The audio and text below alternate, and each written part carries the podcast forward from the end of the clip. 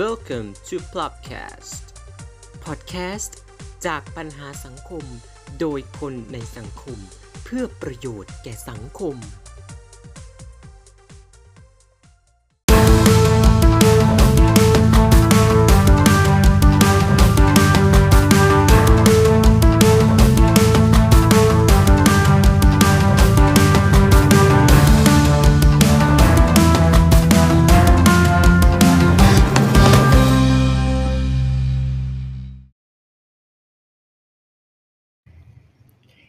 สวัสดีครับ คุณผู้ฟังครับกลับมาแล้วครับ ให้โลกเล่าเรื่อง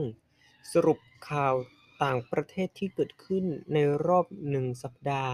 มาฝากกันนะครับสำหรับในช่วงหนึ่งสัปดาห์ที่ผ่านมานะครับ ต้องบอกว่าเรื่องประเด็นทางสังคม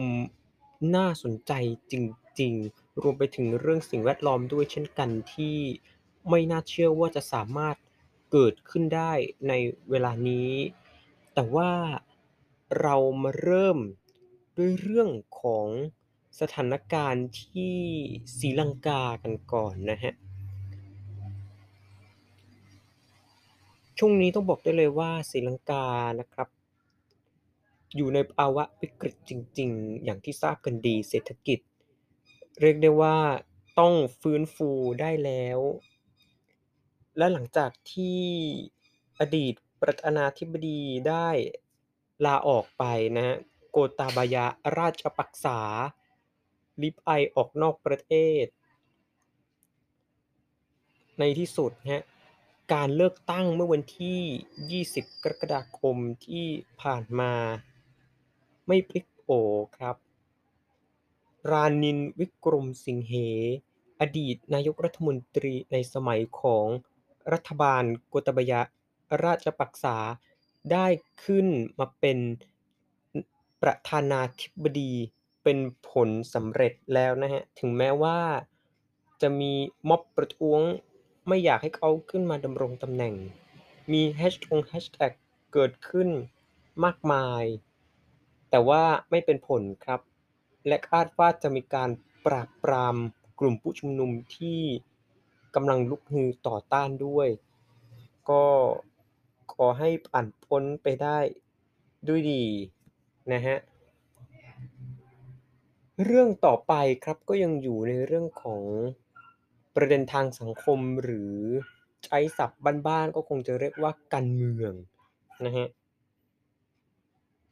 ข้ามทวีปกันไปต่อที่สหราชอาณาจักร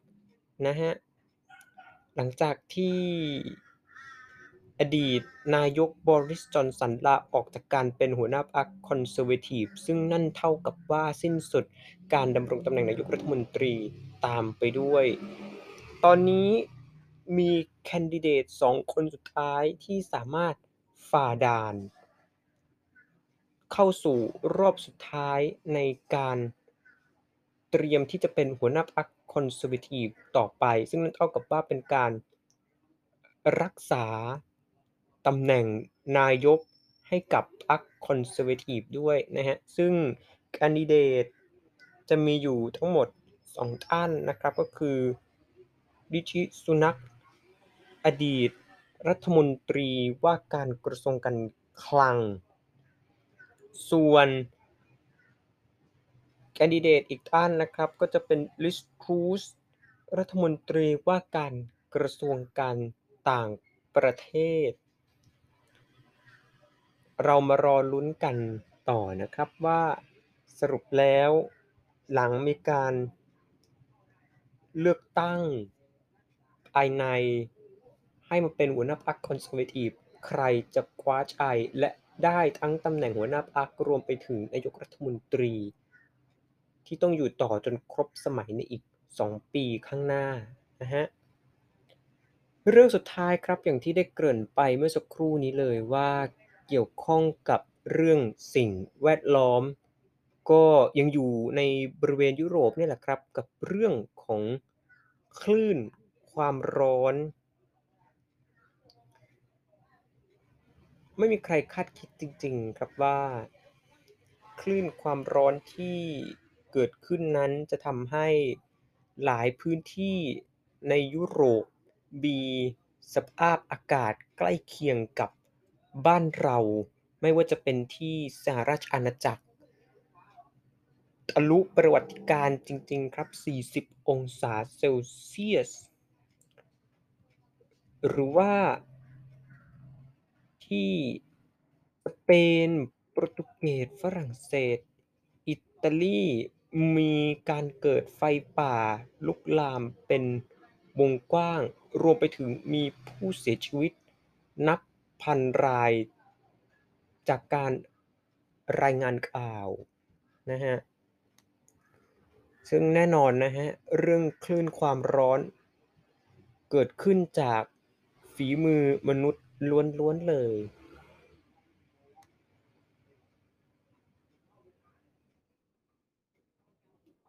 ซึ่งเราก็ได้แต่หวังนะครับว่าเรื่อง